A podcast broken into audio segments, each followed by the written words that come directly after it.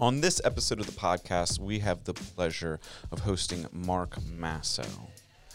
Mark is a longtime friend of mine and an important mentor and has a large largely to do to you know where I am in life currently. I learned sales, kindness, apologizing, a lot of imp- important things from Mark at a year early early age. Uh, so before I butcher this intro anymore, we welcome Mark Massa. Welcome, Mark Massa. We were just uh, I had to quick hit record because we were talking about uh, the, the mini recession that we just came out of. Yeah. And how everybody, you know, money makes How about money. the sucker that sold stocks like on the way down, and is like, "I'm panicking, sell everything." You only take a you only take a loss when you sell it. So Yeah. you know it wasn't the uh, greatest time to sell, but people were in panic mode. Yeah, So you know, coming out of a uh, you know coming out of one of our best economies that we've ever seen, you know, everyone was thriving. I don't know whether you were in housing, you were building, you were in the restaurant business, you were finance, whatever you were in, you were making money for a while there, and then Yeah. things just seemed to just you know out of nowhere they just took a turn and a real scary turn. So then the government steps in and they decide, hey, listen, you know, we got to help these people out. So they come up with real quick. They're like, oh, we have to get people money more than their sixty percent unemployment. We got to get them an extra, some extra money to live. And then you have, uh, you know, PPP loans coming out for restaurants. Uh, all actually all businesses. Some people needing the PPP loans and taking it. Some people not needing yeah. the PPP loan and We saw a lot it. of that. Yeah, So- unfortunately, yeah, unfortunately, we did. it- You, you hear things. We I don't think we know anybody that was honest with us. What do you got? You got a problem here? Okay.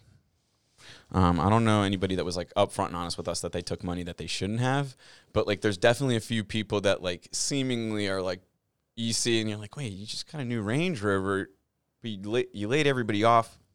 Yeah, wait, wait, what's going on? You have to kind of like you, you don't want to ask, but you, you know it what's going on. I wonder what the the prosecution's going to be like that, and you know, a few years from now, because you saw all the Sandy stuff, the FEMA stuff that went on insurance wise, just in that small isolated incident.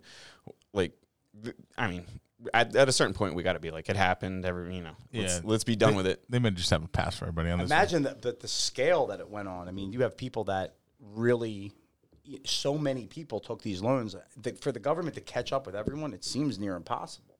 Um, will they? Will they eventually try to understand like how this money got spent?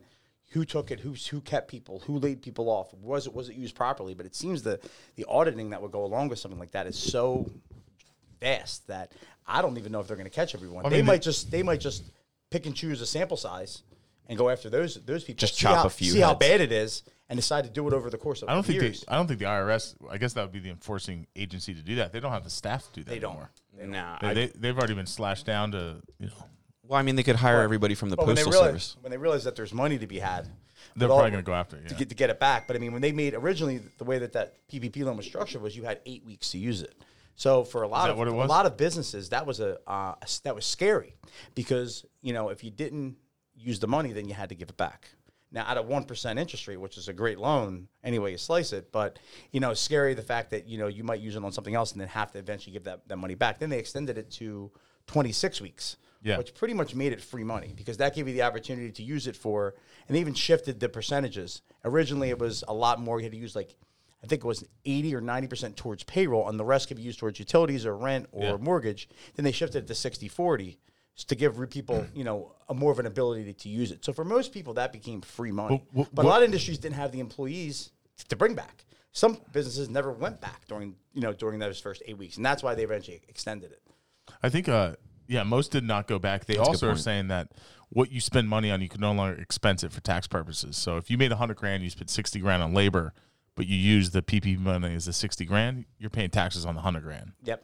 You can't expense. You, you can't expense it anymore. Oh yeah, we we talk we discussed this in the office. We're like, I wonder who's going to get jammed up. they made it tricky, and then people realize that they you need an accountant to tell you really how to use this money properly and to make sure everything is accounted for. we we had a like we didn't take any money um but like the conversations we had about that money and like what like reading all this stuff it hurt my head I mean, if it wasn't for that money, I don't think my industry would have would, would still be surviving. yeah, what Like what, what money- is your business you So I own uh, I own a La Stalla Italian restaurant in Newtown. I've had that for 18 years, and I've had a La Stalla Italian market for three years.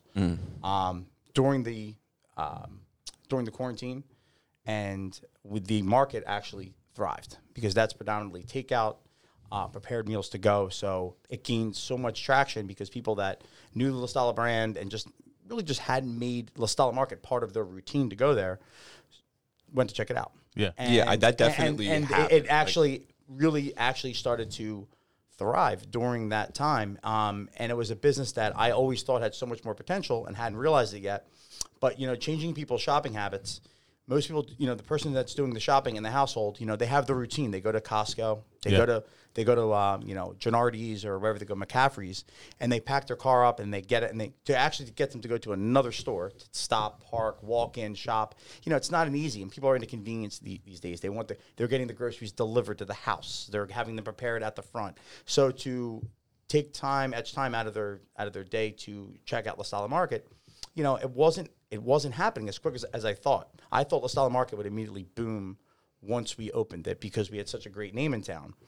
But you know, it took time. We just started to establish a good customer base, but COVID really actually catapulted us in the Hammered right it. direction. Do you think it was because you had more like more prepared food there? Um, So that pla yeah, that's predominantly a lot of prepared foods to go. So you can go there and pick out food for the week. Like get like seven entrees, like, you know, get sandwiches, gourmet salads. Uh, they do a lot of catering, pastries. Um, so it's a place that that you know uh, that people were looking for during that time. But at the same time, the restaurant suffered. We were forced to, you know, come March 16th, that was it. We had to close our doors. I took a day to evaluate what we were going to do. Original purpose was to close the restaurant and just use the market to do my Right. to do my takeout. And then I realized that it would involve um, laying a lot of people off. Um, that you've and known for a while. that I've known Yeah. for a long time. So Yeah, so like, can we just and- we'll just pause on that yeah. one quick because like I used to work for Mark. Okay. Um, if if you had to give me if you had to hel- hold a gun to my head and you gave me ten people, maybe even five people that have influenced my career, I'll put Mark in the top five. thank you. buddy. Like, no, I'm not even kidding. That's not even me blowing smoke. Um, Mark taught me how to sell or put me in the position to learn from other people how to sell in high end restaurant as, as a young kid. Um, he taught me how to have arguments, be wrong, and then acknowledge when you're wrong and apologize for it, or to come back the next day and be like, it, it, it really showed me um like a- male influence that like you could you could be wrong and then be like the next day be like I was wrong and I, I apologize. Like before that, I had never really seen like I I would never admit I was wrong. And then I was like, uh, it, kind of gave me like a a way to go. And then the third thing that you did, you you were so you not only my career, but you launched off so many people's careers from them working for you. You were like the little sale, like you were like the sales training model for so many people. Cause like there's so many people that have come out of your restaurant to such success. And it really like I really think that La Stalla and like learning how to sell all that food really was like the basis for so much of like people's like, you know, foundation. Thank you. I really appreciate the kind words. Yeah. And, you know, the, the the thing about, you know, we were just talking about, you know, laying people off and I think that the, the ultimate model for my business over the years has been a family vibe amongst the staff. And you know, you're not laying off employees, you're laying off family members, Yeah. people that you've worked with now for I have people that have been working there since I've started. You know, 18 years, 12 years, 10 years, six years. You know, people that have been I built relationships with. So to um, to put them at home, not knowing was at that time you didn't even know what the unemployment package was going to be. They didn't even announce that extra 540 or whatever it was. Yeah. Um, having a kitchen staff, you know, they support family back in Mexico and Guatemala How, and how did, how did you most of your employees take it? Were they very nervous? Yeah, everybody was very nervous because nobody knew what, what was going to happen. I mean, we, where we going to? We, we just went from a thriving restaurant with all these events booked for March, April, uh, and May, and into June. Not first off, it was two weeks closed. Then it was another two weeks, but there was this nervousness, and then the response that we got from um, our customer base just you know overwhelming support uh, tipping on takeout uh, customers really started to um, uh, regular clientele friends came in and they were the takeout business really started to thrive and like my servers were able to help out with the takeout along with my hostesses and actually still make tips and still give them something to, something to do to feel like a sense of purpose Right. over those three months Oh, Um, I know when I like I, like I order out a lot. Um, I, I was act like I was like I know I know you guys aren't you are the server and everywhere you go to pick up takeout during the Corona Nation like you knew who your who the person was coming dropping the food in your car. Normally they were serving beers, and now they're dropping the you know my takeout order and it was Yes, everybody took on a new role. I mean, essentially, you took on a new role to not only to obviously to you know cre- create some financial security for yourself, but to help the restaurant as a whole to help us survive. And that was, you know, I have my staff to thank for that, loyal customer base, um, and things really, you know, we were able to make it through that. Um, and now we're actually we're able to, you know, be open with restrictions, which are I don't know how I feel about them. I mean, obviously, you know, you're going to see people that are think we should be open up 100% full and this is all a hoax to the people that thinks we should still be closed and are afraid to leave the house. And there's everyone in between at this point. Yeah. So, and that I think that's the most controversial thing that you could bring up right now is where we are and what we should be doing. I mean, you have it divided on political lines, and you got people's livelihoods here. The thing that irritates me is you have people with small business that won't make it through this. This, these things, these loans we were, that we were talking about about earlier, they might, you might get a knock like, hey, listen, we want this money back. Um, we want to see how, how, you- how you spend it. Uh, landlords that have been giving rent concessions and saying, hey, listen, it's okay for a few months, maybe want their money coming soon. Are you still doing the business? Is your business back? Uh, the banks. I mean, but look at these guys that own commercial property. I mean, who haven't been able to pay their mortgage because their tenants aren't paying rent. So it's next six months to year is going to be a scary time, I think. Definitely, the water went out. You could see who was swimming without swim trunks on, Yeah. right? And uh, yeah, I mean, My problem, my problem fundamentally with the money is it was a bailout for a lot of businesses that I know shouldn't exist anyway. Whether they're being poorly run, whether they they don't have they don't have a market like you're trying to force feed a product that nobody wants. Like there there were failing businesses that are now extra failing and instead of failing because they were poorly run, they're now they're now failing because of corona. Correct. So That's like so like funny. the the whole nation like there was a lot of people that took that money and you're like okay, you know like a business like yours Yeah. feeds a lot of mouths, money. Correct. But there's people that, you know, there's some individuals I know that are one one person businesses, like just themselves, that I have a reason to believe that they got money. And I'm kind of thinking to myself, I'm look, look, like what you have, like why why are you taking money? Why'd you think it? was- And it was just like, hey, and the the the cons, you know the concept is, hey, it's free money, or it's cheap money, or it's like, hey, they're giving it I out I heard that a lot in the circles. And I'm just with. like, damn, like I was so like I really like I I I was just not about it. I don't know. But now you got to open up with all this shit going on, and you There's to, so many people that needed that you stuff. have Well, you, probably people took the money too because they didn't even know where this was headed. So maybe you took it because maybe I- you, you I didn't, you, didn't, you, didn't, you didn't need it it right sure. now, but maybe you will. Yeah. You don't know how It's much longer. Like gray. we just nobody knows. And then am, they were- am I and then they ever going to be 100 percent open? Yeah. Is this winter mean another outbreak? Are people going to get the regular flu and think they have COVID and people are going to panic? I mean, there's so many factors here that you don't know about. I mean, we had this weird spike in the summertime that nobody foresaw. Everybody thought it was going to die off, come back fall winter. That was the second wave they were talking about. Well, yo, it happened over the summer. Did it happen because they were testing more? Yeah, partially. You know, there was a lot of people. You, know, there's a lot of debate about that. Um, but you know, the, the money the money was needed. But to your point about businesses taking it, yeah, a lot of businesses actually were meant to fail. Um, that ended up taking the money and got and got a little help. Um, you know, people that didn't were not able to survive this didn't adapt.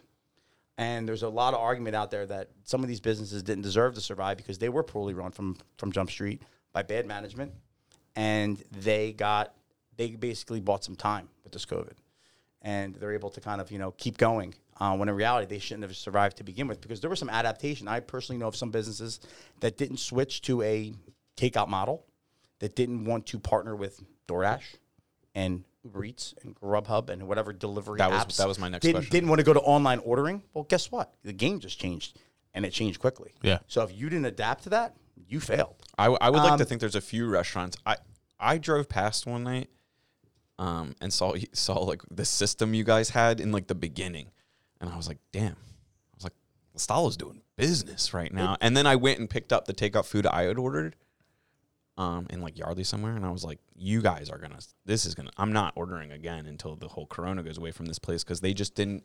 They didn't. Ca- you you saw people pivot at least in restaurants where like the way they were packaging their food for to go was assuming that you were like to go eat it in the parking lot. Or, or like there was there was like the quality of like the delivery of the to go was the new Well, the level of, the level of organization that you had to have. So now we're actually still doing great takeout business, way better than we than we were, were before, but can't even handle the phone calls. So we switched to online ordering, too, to hedge some of those phone calls. Now, if you're not doing these things, and, Mm. the, but and the, by the way, it took us about three weeks to a month of changing our processes in the restaurant to get that takeout to run smoothly. The first few weeks we didn't know it was a phone calls, slips everywhere, ringing stuff in. Organ, where are we going to organize it? What, where, where's it going? What kind of order of operations are we using here? Kitchen wasn't used to it. Obviously, the servers weren't used to it. Nobody was. It's brand new. So it's like opening up a new business and being busy immediately and having to figure it all, it all out again. I mean, been there, you think I felt like doing that after 18 years? Yo, man, I just got to a point when I can actually kick back and I had a great, great two amazing um, managers that I that I work with now, great staff that I've built and cultivated over the years, and now like you got I got to start from scratch again. Are you kidding me? like, like that's the last thing in the world I, I wanted to do. yeah, but Um, you did it. but we did it, and you know what? And now, and now, you know, and I still, you know, the sad part is there's still some people that haven't come back yet. Some staff members that I really love and value that haven't been able to come back. You're trying to get them back. They just don't want to come back. A couple of them are for health reasons because they they they live with immune compromised people or are immune compromised themselves. Uh, wife's back. There's a big issue now with parents with kids at home, and Daycare. working from home and daycare, and are they going back to school? That's and, why they're doing all like, the takeout. They don't have time to cook anymore. yeah, nobody's got time. Listen, nobody wants to cook, and nobody's got time to cook, and they can't, and they're busy, and they got not only their jobs to worry about now, but they got their kids in homeschooling. So the the strain on family right now is insane. So you know, if like in my business, if we can help out in, in any way with that, it's it's nice. And if there's any like thing like oh like you know what did you do to help during during COVID? It's like you know you help families you know ease their you know ease their stress level a little bit. I mean we you know we sold um you know we Did you sold hear what wine he said? beer Help people. you know. But it was a um, you know, it's just a crazy time, and I don't. There's no the problem for. I think the problem for everybody is whenever you're going through like a real shitty time, it's like you, there's a light though. There's always like, all right, it's this is happening next month or the or maybe next year, but there's some light at the end of a, of a tunnel. There's no light here. Where, where where's the you know when's it when does this end? How does it end? Does it end? And what does the future look like? It's just weird. I don't know that, that I think that the whole uncertainty for everybody is stress level is crazy right now. Like I see it. Like you see people like snapping, and it's just like oh, We definitely. I see people snapping. People I know. People that you know just randomly run into in the public. They snap, and then you got the people that are huge mask wearers. Then you got the people that don't want to wear the mask. oh, don't get me started on the maskers But the versus but the, non-maskers. but the, ma- the the mask. I don't know who's worse, honestly. Uh, well, the thing with the mask, and I've, I know I've said it a lot off the podcast, but on the podcast, if you actually believe in the mask, you have to wear the mask like you're doing fucking surgery. Don't touch the outside of the mask. Put it on. Wash your hands. Fucking keep it on. Eye protection. Eye protection. When you take it off, you dispose of it. You get a new mask. There are people out there that are mask warriors that are just reusing the same fucking mask. It's like, dude, your mask has coronavirus. We All don't, over it. We don't need to wear the fucking masks anymore. No one's wearing them properly. You got the guy with the nose, his big schnoz is hanging out. It's uh, It's fucking I brutal. got I got mask shamed by a lady today who told me that because I wear the gaiter mask. I pull up over. Uh, me too. It's and, great. And, and she told me she came out to me. She goes, you know, there are a lot of studies out there that say that wearing a gaiter mask is worse than wearing no mask at all. Said, where the fuck you hear? I'm thinking, I was, where did the fuck you hear that? You know what I mean? Like that. that- like, I actually sure got she- shamed for wearing the gaiter mask. You know what I mean? So it's like people don't know what they're talking about. It's like, you know, anything helps. I mean, you're putting any barrier of fabric or whatever, some thinner than others, obviously are going to help. If you're wearing it, he's wearing it. We're guess we're a little more protected. Is it 100 percent protection? Absolutely not.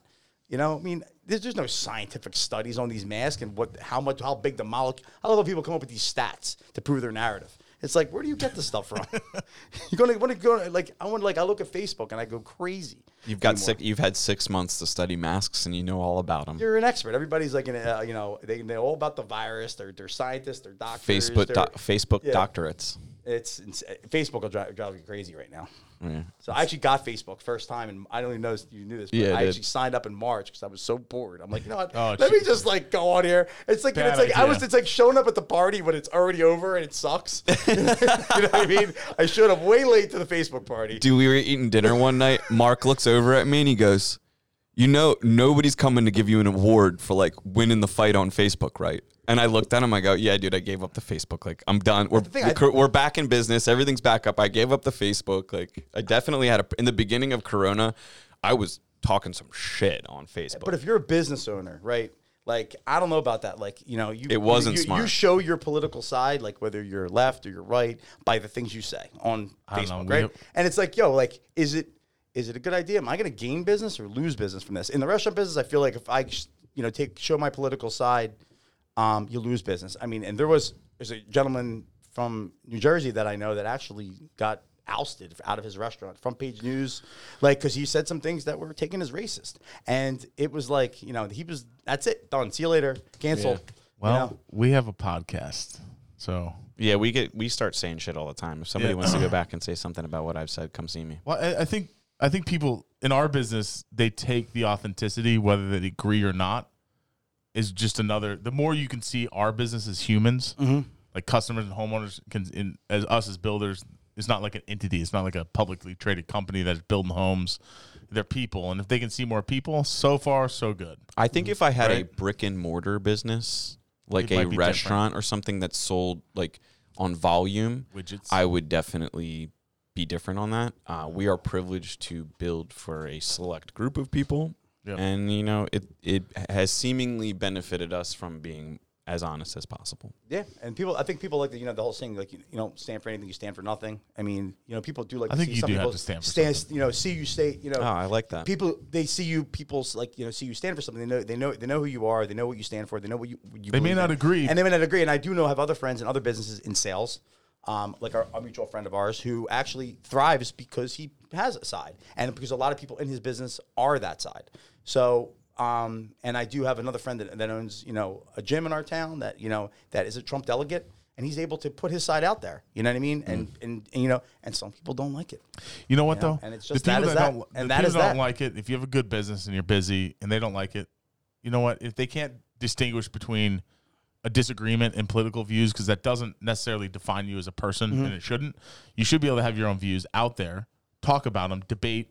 Like, love to have debates on the on our show and other things. Like when you run into people, and if they can't distinguish between that and you as a good business owner, so what? Well, that's like the benefit Then of go having away. the podcast is you, you very rarely sit down and like have a conversation with anybody Mm-hmm. anymore. It's a lot of battling. So one of our goals was like, well, if people start listening to like us having reasonable conversations, even if you and I disagree, it would be you know possibly an example for other people to be like, hey, look, like these are two people, two educated people disagreeing on a topic. And you know they're going to have Chick Fil A after this. Like it's fine. Everything's okay, people. Friends should be able to have healthy dialogue about their about their political beliefs, and you know, and not cause a war. And you know, I saw a lot of friends like being like, "Oh, I'm going to unfriend you," and this other thing. Well, maybe if you just talked in person and you had like a healthy debate and you had an open mind and were able to listen to their to their side and then voice yours and respect each other's. Maybe you agree to disagree, and that's fine. But that's part of human interaction, conversation. We've lost it's, It's and, and it's sad to see people like immediately judge someone because they like Trump or don't like Trump. Well, I oh you don't like oh, you like Trump. I'm going to tell you everything about you. You have this characteristic, that characteristic. These are your morals. These are you know. It's like yo, you're going to judge me based on my political belief, like everything about me. What if I'm an independent-minded thinker? I just lean far, lean more this way. this right? time around. Like, Who says is, any, next is, time? is around? anybody independently? I mean, it seems like everybody's over here and everybody's over here. Like, let's you know, you should be able to at least 'Cause we have to pick a- acknowledge 'cause we have to pick a side. Because you have to pick a side. Doesn't have mean you can't pick a fucking understand someone else's side and then be like, yeah, I, I get you. I don't agree with you, but I, but I, I get you. Or maybe you can actually convince someone that, that your side, you know, has a valid point. Fucking trying. It's so hard. it is so hard. That's like, try- you see are- that you see that a lot though with people that just they're like, you know what, you're you're on that team or whatever, and they're just like, I don't even want to talk to you, and I'm Mm, that's so counterintuitive. You would you should seek out that person more to have conversations with. Like, why would you want to have conversations with people you agree with all the time? What are you guys gonna say? It's like, yeah, you're Trump. Yep, yep, Pat yep, yep. I agree. I, and it's like your conversation's like over then at that point. When I find that like if you disagree even just a little bit, like at whatever capacity, it, it kind of makes for a better time. In my, it, that's just kind of weirdly me. I'm, like, let's see what you got. to Let's see what you think about. I mean, I hate to say it, and I hate to you know to make this comment, but I feel like just a lot of people of just below average intelligence, just all mm-hmm. coming together in a group and feeling like they, they have a they're coming together for like a common goal. And it's like if you know if you're if you have if you're an intelligent person, you're able to understand exactly your your point. You don't want to surround yourself by people who constantly are yes men and agree with you. You know, you're only going to grow as a person if you're talking to people who have different views or have or have different skills or so you he know, and I- listens. he listens to the most liberal la- radio channels in his truck. I'll get in and it'll be like, I'll be like, "Why fucking you great. listen?" And he's like, "Oh, I want to hear what they have to say." And I'm like, "Oh, do it all day long. Okay. Helps, it helps me with arguments when I start Yeah. to argue against someone that I don't agree with because I know what they're going to say. Because smart. Because I think what you're saying is everyone's so one level. No one actually dips into the facts. And I can give you a, a perfect example how the right wing did it the other day. Uh, AOC, whatever her fucking name is, Alexandra Cortez. She was put onto the the national Democratic National Convention to nominate. They have to nominate in motion first and seconds for both Sanders and Biden, right? So she was on the fucking thing saying like I second the nomination for Sanders. And a lot of people on the right posted the video as if she was an idiot, like they were confused, but that's just another example how no one actually pays attention to what they're actually doing and like the procedure and protocol. And so if people could just sit down and learn a little bit more what they're talking about, I think conversation would be even better. Well, I think you said a funny word there. You said facts, and I think that people are getting their facts from you know social media, and they're seeing these statistics, and people are. Re- I'm getting these reposts from people that are obviously fake stats, and you just want to be like.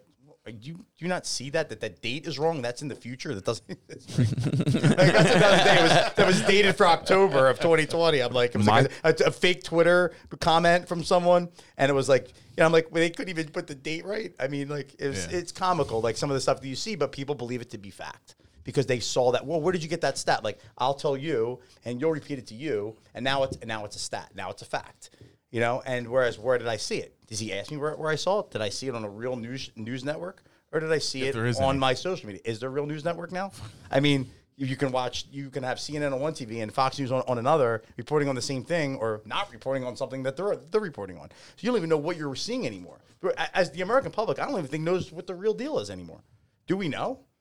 Well, all we know is Jeffrey Epstein didn't kill himself. We certainly know Yeah, that. Jeffrey- Don't take a, doesn't take a rocket scientist. Jeffrey Somebody that didn't want that guy to live anymore. Definitely fucking not. So what do you He what had do a you guys lot of secrets about a lot of people. So what do you, what do you guys think is going to happen with the restaurant industry moving forward? Do you, like, you, you seem to be doing pretty well because you got the takeout. Yeah. Do you see a lot of other restaurants really struggling to where they're not going to make it? Do you, do you know firsthand? Because Yeah, what we're I've- hearing is how. What was that stat you said the other day that you probably got from oh, Instagram? Oh yeah, no, no, it wasn't. I heard the that. 25% of restaurants are going to go to business. no, it wasn't the stat. It was one out of. Was it the one out of fifty people are active on social media? No, no, it was like it was. It was fi- 70, 70 something percent. It was based upon the people, the PPP No, it was, loan. it was about yeah, it was about restaurants going out of business. Yeah, so they for somehow based upon the PPP loan applications, they like assess the financial standings of most restaurants and they were expecting like this time next year.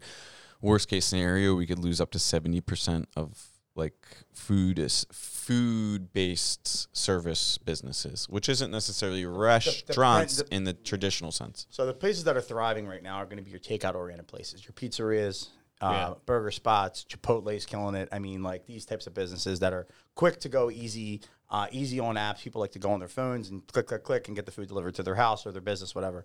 Um, so those businesses, I feel like we're going to be okay. Um, the restaurant businesses, the bigger ones, and the ones that are it's really tough. And even the and you could say argue the smaller ones too because they they don't haven't had the seats at twenty five percent capacity. Jersey restaurants haven't been open. Can these seasonal businesses, these Jersey Shore, uh, you know, restaurants, Hamptons restaurants, can they survive this? I mean, they just missed you their know, whole summer season. for- I mean, you forget. To, Jer- I'm just, I'm just. That's a small little microcosm for the whole country and all the touristy areas and summer areas in, in, the, in this country that people flock to in the, in the summertime and they're only seasonal and don't make it year round. Well, LA's been totally still shut down. and they're like, can who's going to survive? So where? What? I just got a, a notification that they are working on another round of funding specific to restaurants. Um, Brian Fitzpatrick's a friend of mine, the congressman, and he, he sent me a link that they are working on restaurant specific funding, um, which would be huge. Another round of PPP loan or whatever it is. for this on the state level. Oh yeah, uh, actually no, on the federal level. Um, but they I don't know what it's going to inhale. The thing that I read said restaurants that do 1.5 million dollars or less in a year. That's not a whole lot of restaurants. Most restaurants do more than that. Um, Yeah. So it was a low number. The bar for a restaurant, what, like five million a year, three million? yeah, most are five? like probably Well, I mean, three it's to five. seat- it's based upon your employees. You're like, Well, there's- yeah, but you're- that's that was what they that's the thing I saw now. I don't. I mean, obviously, they're, he said that they're probably going to up that. I, I said that to him. I said that doesn't seem right. One point five million dollars or less in revenue to be eligible for the loan. It's like a food truck. right? So I was like, yo, it's like you know. He said, oh yeah, they're probably going to increase that. So what the good news is that they're working on restaurant specific funding because otherwise that stat of sev- of whatever it is, seventy percent of restaurants could could go under is could be very true. I mean, how many people can survive? How many restaurants were were well run to begin with, have an established following? Uh, what's their rent situation? Do they have rent, or do they, or do they own the bricks? And, like, and where and where what kind of income class people are in the area of those restaurants, right? So a, a gentleman from um, um who has a, a big, basically like a big commercial real estate guy came into my restaurant the other day, and he said that you know it's funny, all the restaurants in Newtown are doing, in Newtown, the Bucks County area, are doing very well. At places, restaurants he has in other areas, not so much. So I guess it depends on what demographic you're in, what area you're in. I was very specific. I mean, I Newtown is a bubble. I mean, it's not. It's We not live in a real. microcosm, It, it really is. It's it's it's not quite the real. It's not a good example of what's going on in the rest of the country, restaurant wise for sure. So it's tough for me to see um, and no, But I have you know cousins that have restaurants at the Jersey Shore, uh, and they're obviously scared for this. Um, you know, there's so many. There are so many factors here. What happens? No one knows. Will this funding come out?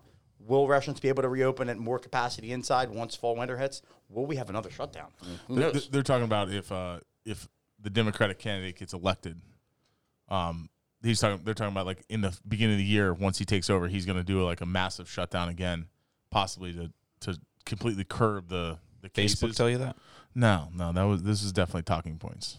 Yeah, but, the, the, But- this is and that so that would be an argument on like for like you know to vote right to vote for Trump. They Like, say like Bu- hey, don't don't be you know don't get this place this country shut down Bucks, again. Bucks County is a very good predictor of who's going to win the election. I don't know if you guys have ever seen that, but mm-hmm. Bucks County I knew can that. predict like how Bucks County goes in the certain areas of it, and in certain areas of Pennsylvania. It's like a ninety percent predictor of who's going to win the presidential race. It was a there was an article in one of the national newspapers About it. last year about how Bucks County is the place to watch for next year's election, Yes. and I was like, let me let me read this, No, and then it- I read through it, and it- I, I it's was true. it was Because you have such a mix of people in Bucks County, anywhere from your suburbanite to your you have a little higher density down towards Bensalem. You know, you get up towards like you got a lot of manufacturing as you get north into the into the county, and uh, a lot Yeah, of rural I don't think people realize how vast Bucks County is and how many different demographics. demographics that actually exist in Yeah. Bucks County. So you're, you know to your point, I, you're absolutely right. It probably is a really good predictor. So if you're out there, vote whether by mail, absentee ballot. Let's just promote you voting. sound so This is like- you sound so cheesy. Yo, Don't go fucking go care. vote. If you care, you care. vote. You do let's ca- not you do- let's let's- not you argue, care. friends. Let's vote. They- vote. I mean, you know, and the thing too is, I mean, if you look at the Vegas odds right now, so apparently, you know, a Wait, friend you of- can oh, we- bet. Oh, yeah, have a here we couple- go. have a couple friends that like to gamble, right? So, it's- so for one, one, one friend of Yeah, we ours do. took took Trump pre-COVID at minus two hundred. He was favored, right? Favored. Oh, Post-COVID, right? Biden's minus one forty. He's favored. So it's like that just shows you the shift that the obviously the protests and riots, which are a whole other ballgame we can get into. But you know the protests and the and the and the riots and the COVID have done to Trump's chances of getting reelected. He was like you know everything was smooth sailing, great economy. He's going to get elected. He's favored. Now it's all this uncertainty. So he's not not favored anymore. So Vegas has him as an underdog now, which Vegas is a pretty good Vegas- predictor. Vegas is. How do I was. they gonna- fucking do it with basketball games where they. They don't play around with these with I these don't, I don't understand There's how they get so here. close. We're not so going to many talk too much about Yeah, yeah. about the gambling uh, Yeah, but, uh, gambling world here right now. But, but anyhow, that's just. I'm, but like, the point was that you know there's been a, there's been a shift and there is a favorite. So if anybody thinks Trump's going to win a landslide, uh, and they're not going to vote because they think that he's not, I, mean probably be. I don't know many people who support Trump aren't going to vote. Like I don't think anyone who supports Trump is going to sit at home. Yeah. Right. The question is, does the other side show up?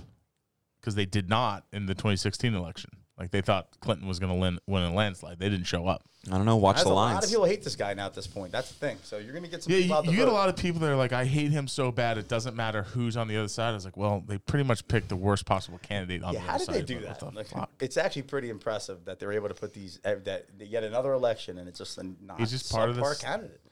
It's just All I don't know. people. It's trapped. What do you think the? What do you think like the? What do you think the fitness industry is going to do in something like this? So I actually, um, a some friends of mine from North Jersey have friends that have gyms, and they don't even know what they're doing right now. They're crying the blues.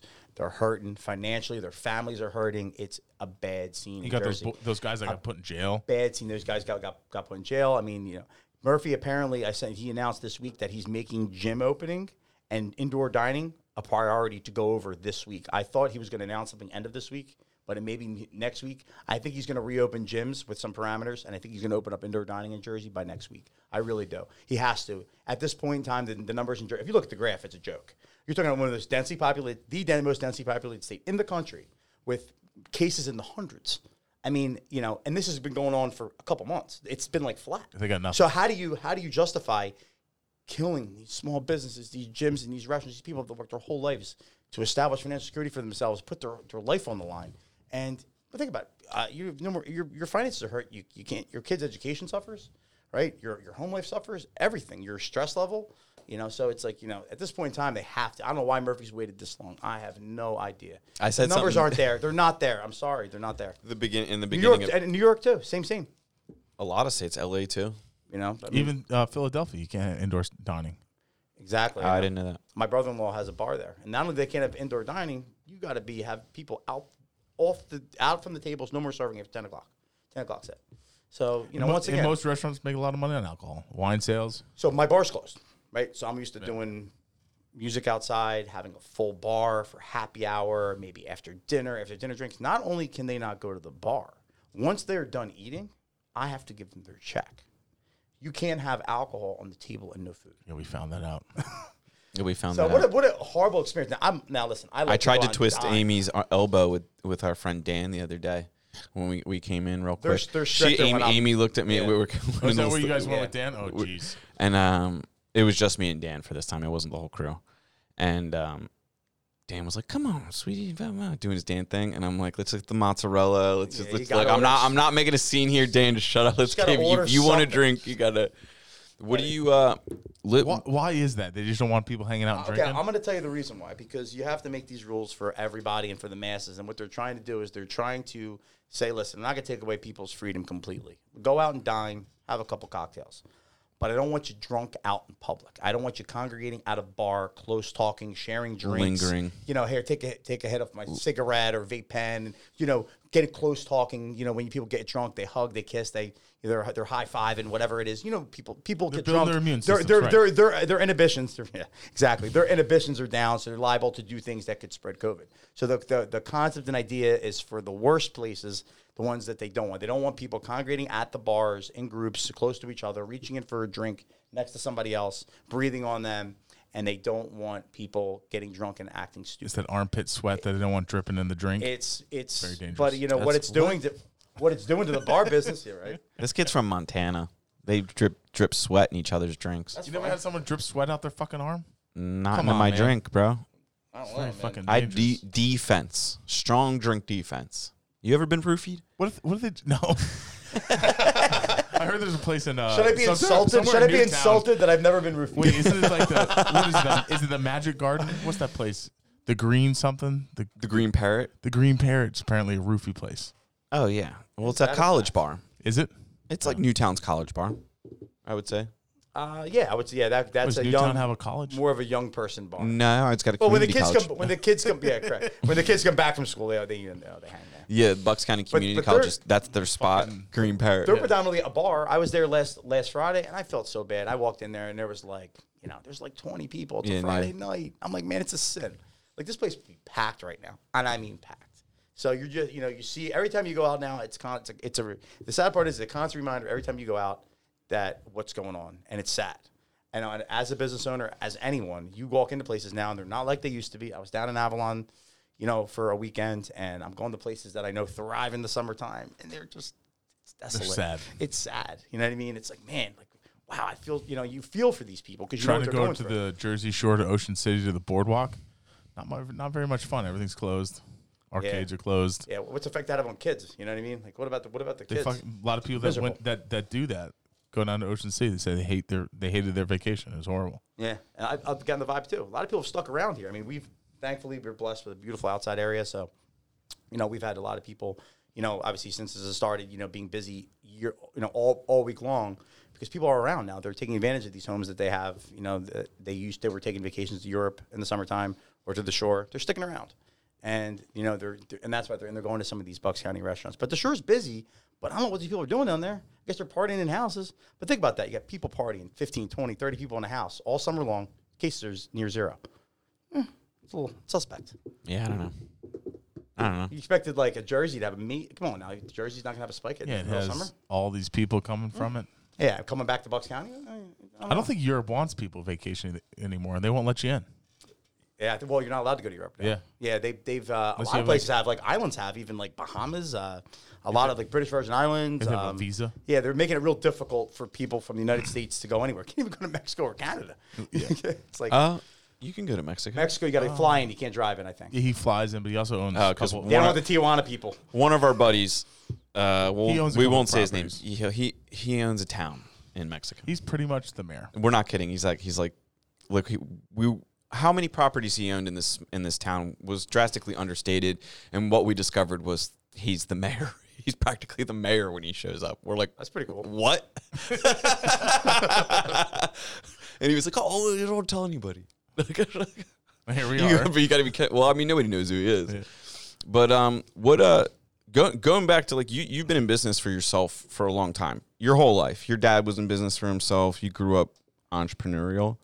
What would you? And I knew you pretty young in your business career, or like just growing up. And what would you say as a business owner, like the biggest thing that you thought was important then, that you found out like wasn't really that important? Um, I know that's a tough question. Man, that is a but like I like I, yeah, I just like thought because like there's very few people we c- that have come in here that have like started in leadership at such a young age and then stayed in kind of like the same area and develop like you've obviously changed so Well, much. I was I was 25 years old when I was put into a position to run a restaurant. Um, obviously, tough to garner respect from people at a young age. Age is a huge factor when it comes to management.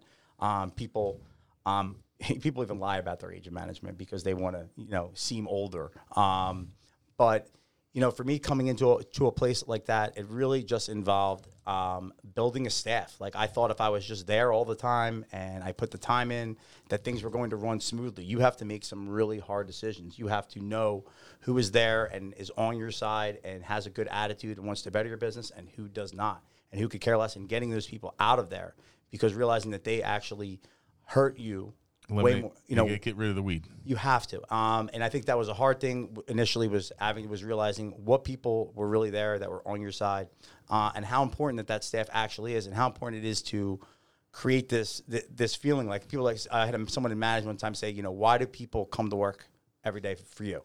I said to make money. He goes, that's on the list, but that's not why they come to work for you. They come to work for you specifically because you probably treat them with respect. You create a sense of teamwork. You know, you are create an atmosphere for them that they feel comfortable to work in. And these are all important things to people. You can make money anywhere, especially in the restaurant business as a server or bartender. Why are people going to stay working for you with you? Um, and the longer people stay working for and with you, the more they build up relationships with the clientele.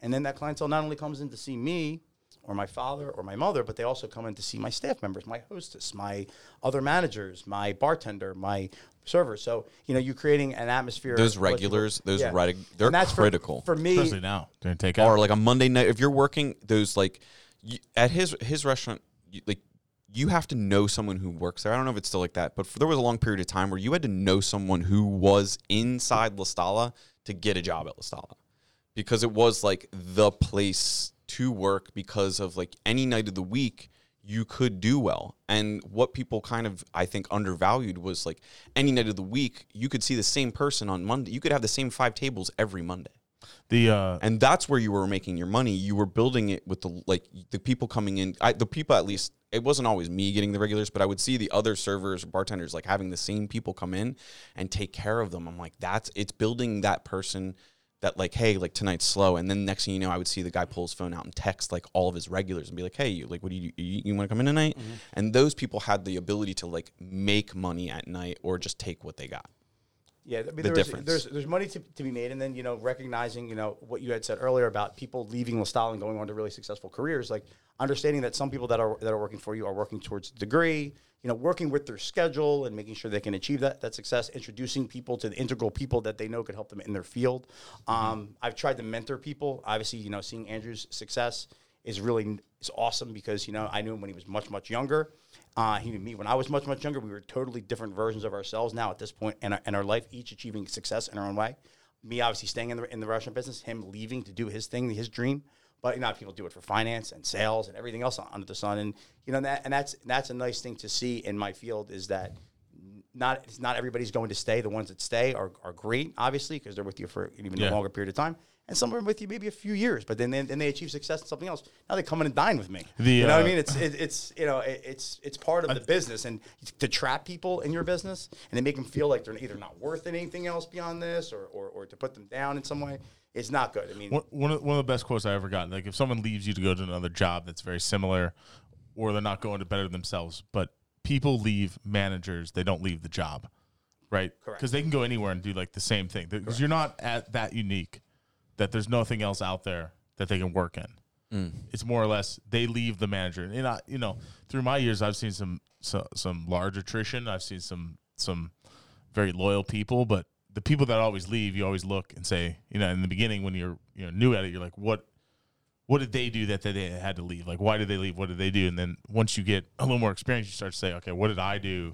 What did I do that made them leave? And you have to every time you lose somebody that you're like, damn, I really thought they were on the fucking team. Like, what happened? You really got to turn it. You got to turn it inward and be like, what did we do to fuck this person? you, up? nailed, you nailed it. With we that. actually have a a situation um, where we had we have two of our top guys that came from another company, and like I, I know the owner of that other company, and there's now some bad blood between us because of the situation, and and I'm never going to have the opportunity, and I'm probably never going to say anything to them, but in reality, like I didn't enslave these two guys and bring them over to our company. Like something they were doing wrong over there or we were doing different over here was the differentiating factor in their decision. So like if you don't have the ability it took me the longest time to like honestly look at myself in the mirror or like driving the truck in silence and be like today I fucked up. The, today this was me. Like and honest like for the when you're younger and immature like you you make this you like you put it off or like you might know it in a little in a little sense but you still don't try and wanna go there, avoid it. And I'm like how unfortunate it is for like another business owner that like I know to just completely act like they had no hand in their like it's my fault that those people cho- like I'm like how how like detached are you that you think like you're not reflecting at all obviously and I I would think in business or in at least management like being being able to like say you're sorry or like apologize or like make acknowledge when you've made a mistake to your team is like maybe the pinnacle of Yeah, I think that's something that really that the experience in management really brings you that ability to really know and think inward, like you said, and know like, wait, what did I do? Sometimes the littlest thing you might say to someone um, them, can yeah. really they can harbor that resentment for quite some time. So being very aware on how you treat people um, and being able to say I'm sorry, bringing our, our, our conversation full circle about being able to apologize and say, listen, I, I, I was in the wrong. I'm really sorry to mean to disrespect you in front of others. Uh, acknowledge that you did something wrong and allow that person to put that resentment aside rather than then go, them go home home with that, think about it, and eventually down the road quit. And why did they why did they leave you? You're right. They left the manager that Yeah. didn't that didn't want to admit that he was wrong because he was too prideful. And if you ask me what the difference what age has brought me, I don't know if I had that ability at 25. Um, I, I know I'm sure there was people that had um, um, thought a certain way, way about me because I had I had a moment with them that I didn't acknowledge later later on because I didn't think it was a big deal to them, and it, and it maybe was. I yeah, So- I, I think there's a lot of rea- a lot of actions that you do that pe- people when they work for you they pay attention to, um, and one of the biggest things that I that you know we we we try to figure out together, Andrew and I, as business partners, is not flexing the boss card, pretty much ever, right? You really don't want to flex that. Everyone has a role to do, right? We all have a certain role that we have to do. As long as everyone performs on their role, there should be no need to say like I'm the boss. You're doing this because I said. Like you really, if you get to that point, you've messed up as a manager, Oh, without question. right? So, you know, job titles. I think job titles are for the corporate world. I really do. I, I or think, email signatures. or email signatures. I think just you just you're a person that works in a company. There is a hierarchy if you need a hierarchy to be based on re- responsibilities and, and making calls in the field, but everyone has a role and everyone has to work together as a team and on that role. We have the perfect example of that. Uh, one of our guys went on vacation, um, I think last week, and he was he was wrapping up a project that kind of like went into that week that he was going on vacation, and I was going to bring another one of the other guys in to like wrap it up for him. And that client was so adamant that he was willing to wait whatever time for that guy to come back from vacation, and I was it was putting me in an inconvenient position because I was like, look, I really need to get this this buttoned up. Like we need, I need, I need him some going someplace else next week. But it was also like a moment of like great pride because I was like, we have created people and given them responsibility and you know the wherewithal to create relationships with our clients where like our clients are you know it, it kind of all like i don't need to be there i don't like everybody's like it, it's nice i don't know That's- how to I mean, explain the, it. That's the, ult, the ultimate sign of, of good management is not needing to be there, knowing that you've developed a team that Mm. is able to kind of represent you in that way. Yeah. Uh, and, And- that- and yeah, of i was really happy And a about lot of people can't get there. Like when they, some some people don't want to give up that control. But when you when you can focus and you give up that, con- you can say, look, that, that that guy has our best interest at heart, and they can work with the work with the customer, and we can kind of step take a step back and do what we do.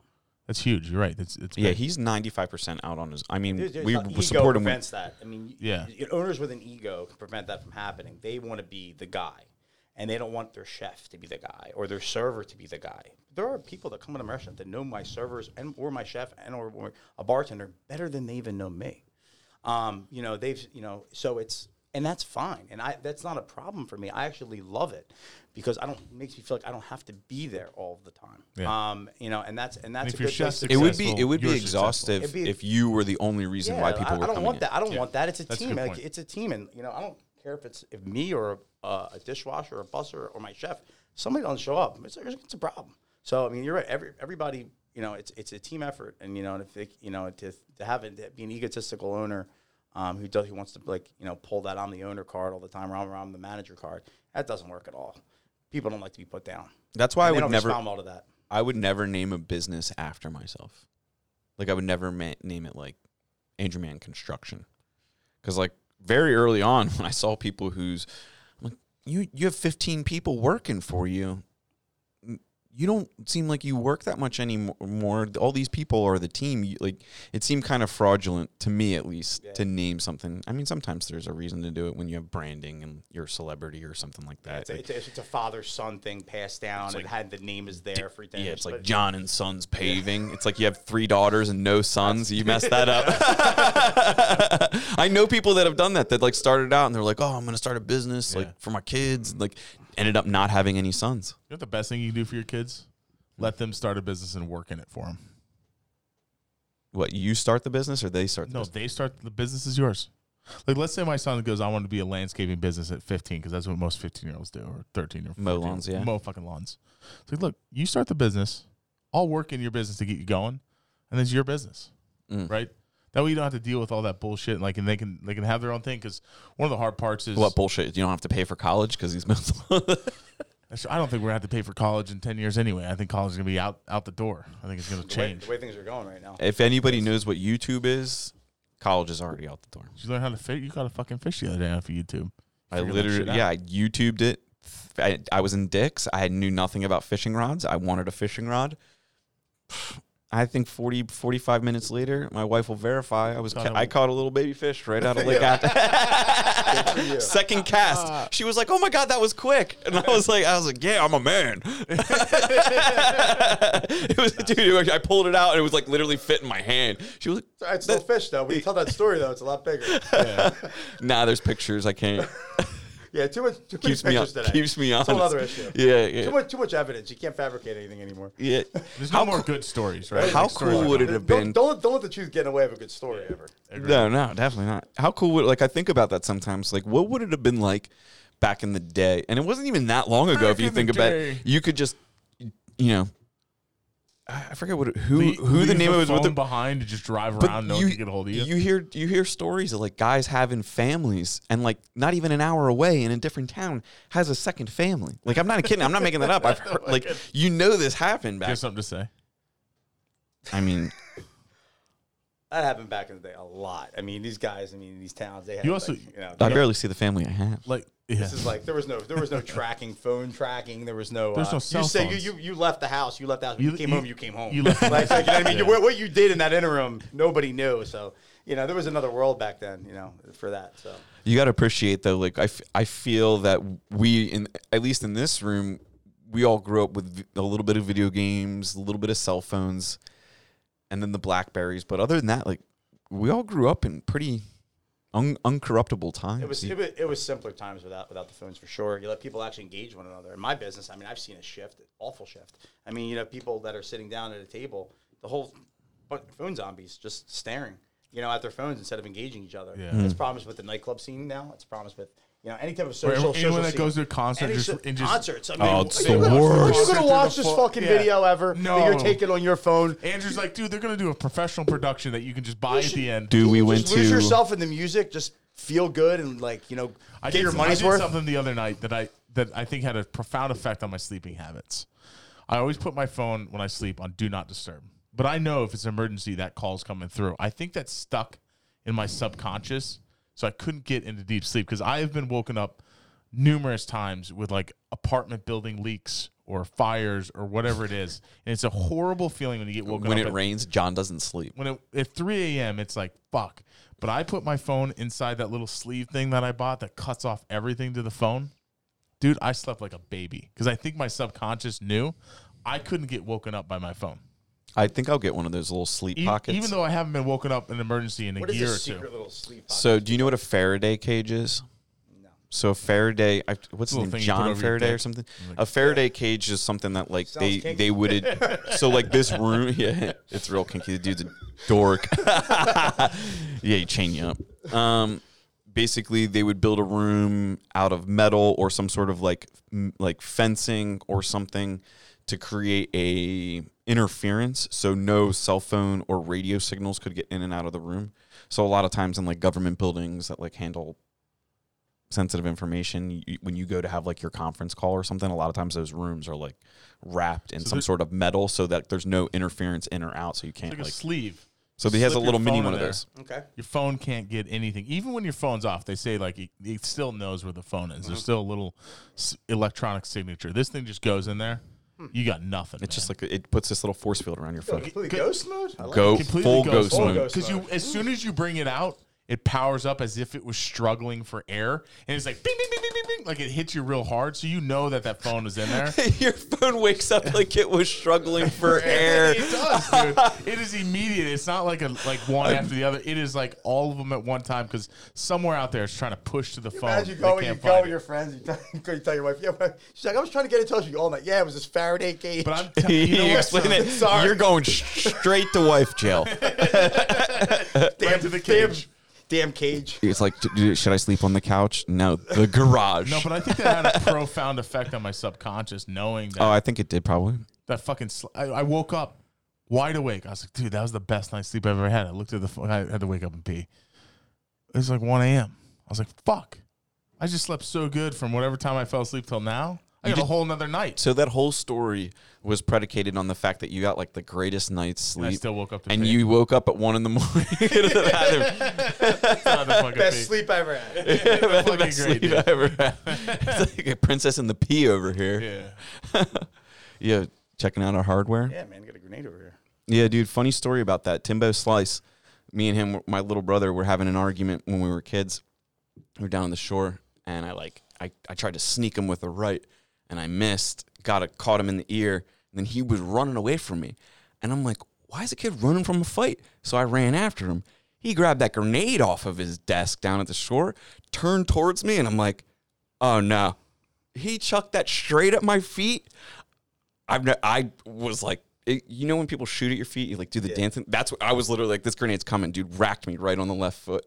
Still this day, I still I still bring it up to him. Timbo move. Timbo move, mate. Um, yo, you're t- you're bigger than me. I'll level this playing field. Don't mess with him now. Don't mess with him now. Now he's now he's a trained. Now he's, now he's, now he's Yeah. trained for this. yeah, yeah. Timmy's Captain America. But uh yeah, man. You still going to the gym? How's the gym? Uh, you know what? I mean, it's the gym business is tough. Like, I mean, obviously, I know that you know. I mean, you know, Jim Worthington, who owns the Newtown Athletic Club. I mean, he's dealing with a lot right now because people have frozen memberships. And I talked to someone in the office today, um, and they had said like a lot of people are actually signing up, which is nice. Um, but lot. I think a lot of people changed their routine. Like the gym's about health's about routine, right? So like you used to getting up every day and go to the gym. Well, during quarantine, you got a Peloton, you got one of those mirrors. Maybe you started doing P90X, you got some dumbbells or something like that if you can find them. Um, Change and people habits. change their habits, and they haven't got back in the habit of going again. I don't think they and, are. And and or and not they, or they don't feel safe. I mean, like sweat all over the stuff. So like, hey, I don't feel safe. If maybe I feel safe if my wife doesn't want me to go, or my husband doesn't want me to go, or my kids. I shouldn't go because my kids are at home. You never know the factors with people's homes with this, right? Mm. So there's fear issues. I saw- I so saw- so the gyms the gym industry is going to suffer probably for as long as the restaurant industry. The I saw voting on one of these fitness models that does like a lot of home stuff. They were doing gym stuff, then they do home stuff. But they put up a vote, and they they probably have like two or three million followers. That they have a decent following. They says, "Are you going to return to the gym when it opened?" 50-50. wow. I thought that was, and it was late in the Instagram stories, like hour twenty. It's kind of crazy So because you're talking about like maybe five hundred thousand people voting 50-50. That's two hundred fifty thousand gym memberships right there gone. Yeah. there's a trainer. There was a trainer Shame. that he. I don't think he works at the NAC anymore, the Newtown Athletic Club, based upon the situation. Is that what situation. the knack is? I see it all Newtown over Athletic- cars and stuff. It seems like a cult. uh, you probably. I don't know if you see it over cars. You might be making that up. Um, NAC on the back. maybe Definitely could be sticker. something else. But this dude that used to train at the NAC, um, his name is Mitchell Black. Um, Hi, Mitchell. he he opened. I definitely want to have him on the podcast because he recently started um, blackout training. He bought an enclosed trailer, logo, beautiful logo, set up the inside of the enclosed trailer as a mobile fitness center. So like he'll come, like he has the full setup. I'm pretty sure, idea. in the, so he can Oh, be like, yeah. all right, I'm gonna have ten people meet me at Tyler Park. Pulls his truck and van up. He's got the whole like he he's probably got the whole Rogue setup in there. Just empties it out because you're gonna unload it. Like it's the same thing as going to the gym. You Smart. stack it in That's, it. that's adapting. That's We'll pull up Fuck, and that is I smart. s- He he's loves got, his life He's now. got some good pictures taken. I'm definitely gonna clip this up and send it to him. and Be like, hey man, come on the podcast, talk fitness. But uh, That's a fucking brilliant idea. I What was saw that. I also was like, another that's brilliant idea? that is It's pivoting. like mobile haircut people now. I think most of my neighbors will continue getting their haircut in their garage Mm. because it's just so it's so much more convenient. I like, used like to. the Shaggin' Wagon, like from, Dumb- from Dumb and Dumber. show, show up in that thing, ready, to- ready to do some grooming. Dude, I love, we, we used to watch that movie so like too much. Oh my god! What's what's this? But yeah, anything mobile now, anything you're gonna get to come to the house. I mean, you know, people Mobile they, vets. They like They mobile. got mobile vets. They got now. everything now. Yeah. Tele, for, you don't go to the doctor anymore. You go to Teladoc. You go No, to they got vet. They've got they've got vet. Yeah. Um, mobile vet. Not the not the one that even comes to you. They've got like over the the like the camera vet visit. They're so backed It's up right "Sit, now, boy." Yo, like I have to get like I have to get my dog spayed, and we can't even get, a, get an appointment. They're What so backed up. Uh, mini golden doodle. I have two. They're Yeah, trained. yeah, They're, my, trained they're my killers. kids. I have you, two kids. You said that like you. Re- I have. I you love it. really love your dog. I love my Dude, I never, have two I never thought Mark Mark Masso is a dog guy, but I never thought Mark Masso would have two dogs, let Golden alone doodles. one dog. Dude, My I wife see him. I see these pictures of him, and I'm like, dude, my guy is so happy with that little dog. Dude, he's trained. He has he, unconditional love. And sending out videos of them get- jumping over have to get stuff. Our, uh, we have to get our dog spayed at like 18 months. It's coming up. It's good. Good. It's suck. Yeah, it's, I I mean, mean, I, sh- first world problems. Get your I dog spayed. don't you don't want Listen, to for, have what any? these, for what these dogs cost right now, I should have never got my first dog neutered. You're gonna pump out some puppies. Yes. yeah. Go for like five grand a pop. Seriously, our Oh, we and uh, price of dogs, well, when breeders skyrocketed. Yeah. You know, a lot of these, uh, you know, the uh, the shelters emptied out. So because people were home, they're like, you know what, let me get a dog. I mean, it's, it was nice to see, but yeah, it's crazy. It's so crazy. I for in the beginning, I was like, I really. I really hope these dogs don't all get sent back when all these people go back to work. And now I'm seeing how the like the market and the thing and everything's playing out. I'm like, I I think everybody's just staying home and working from home for a long time. I talked to a lot of people that I talked to a friend of mine in finance recently. He used to go to his uh, office in New York four four days a week. Mm. He says, I don't know if I'm going back. Yep.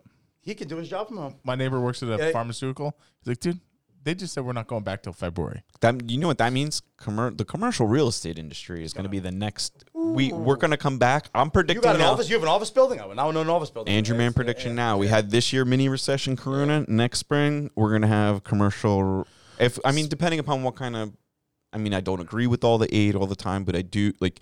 I don't know that we can band aid people like handing out more PPP money to commercial real estate industry is a fucking stupid idea because we've seen everybody's habits change. So you, you like the gym, like 50-50, people aren't going to go back because now they're working out from home and they're comfortable doing it. They just had all this time off from work to learn how to work from, get their new routine. So how how much maybe we get some commercial people going back to work to work in offices. We like working in an office what what happens when people just don't want to go back even though we give out the money to support those businesses What if they get like a 15 by 10 shed in the backyard, hook up electric, air conditioning, insulation, office? dude i know a guy out in colorado um, jack justice owns a marketing business out there Hi, Jack. he literally bought an airstream or some sort of like camper trailer Yeah. it looks in, aw- As awesome an office? it's his office Dude, fucking sweet. fully lit like it goes That out might be there. a thing to get into a building. Is building these sick offices for, for people being there, not going back to work now. Maybe they'll commit to some money for their. We office, were rather talk- working out of their kitchen. You know what I mean? we're starting to do um, zoom centers Ooh. like these Wired business up. guys that we do for houses for, like we're talking to them. Like the one weird guy we're talking to, oh, like works crazy hours. He's like a John Seckel. Um, we're like, do you, do you want to like what do you do for Zoom? He's like, I hate it. Like what? Like we will get you set up, stand up, s- desk, lower desk, cameras. Like we'll we will take care of the whole thing. So you, when you move in, all you got to do is just put your laptop down, and I will make sure that you are Zoom ready. And he's like, dude, just thank you. Yeah. People, it's, listen, the, game, the game's changing in every possible way. What is what this country going to look like a year from now? I'm so it's curious. it's probably I'm I'm end of the weirdly day, excited. I'm so it's going to be good. gonna It's there's going to be a lot of innovation. Yeah. that's going to be accelerated by technologies like we were already on a techno technological. But now it's like, like, now it's boom, like see ya. By, see ya. Yeah, I agree. it. It's going to be good for the country. If you're in an industry that's failing or going to fail, that sucks. You just got to re innovate as much as that is horrible, or you just stay on the government teat and that's it. You just you just hang out there. You can hang out there for a while. Nice. Hang on the teat. Hang on the teat. Who doesn't like hanging out on a teat? I guess. I remember, never met anyone. I mean, everybody's been on the teat once or once or twice in their life, Sure. you know. Could be a problem. But you, yeah, you have a heart out. You got to get back to work, Yeah, I gotta get back up. dude. there. Thanks for coming in, Anytime, That's guys. great. dude. I Thank you. appreciate it. Really- Thank you so really much, appreciate you guys having Mark me on. Masso, La Stalla Restaurant. Check him out. Thanks. guys.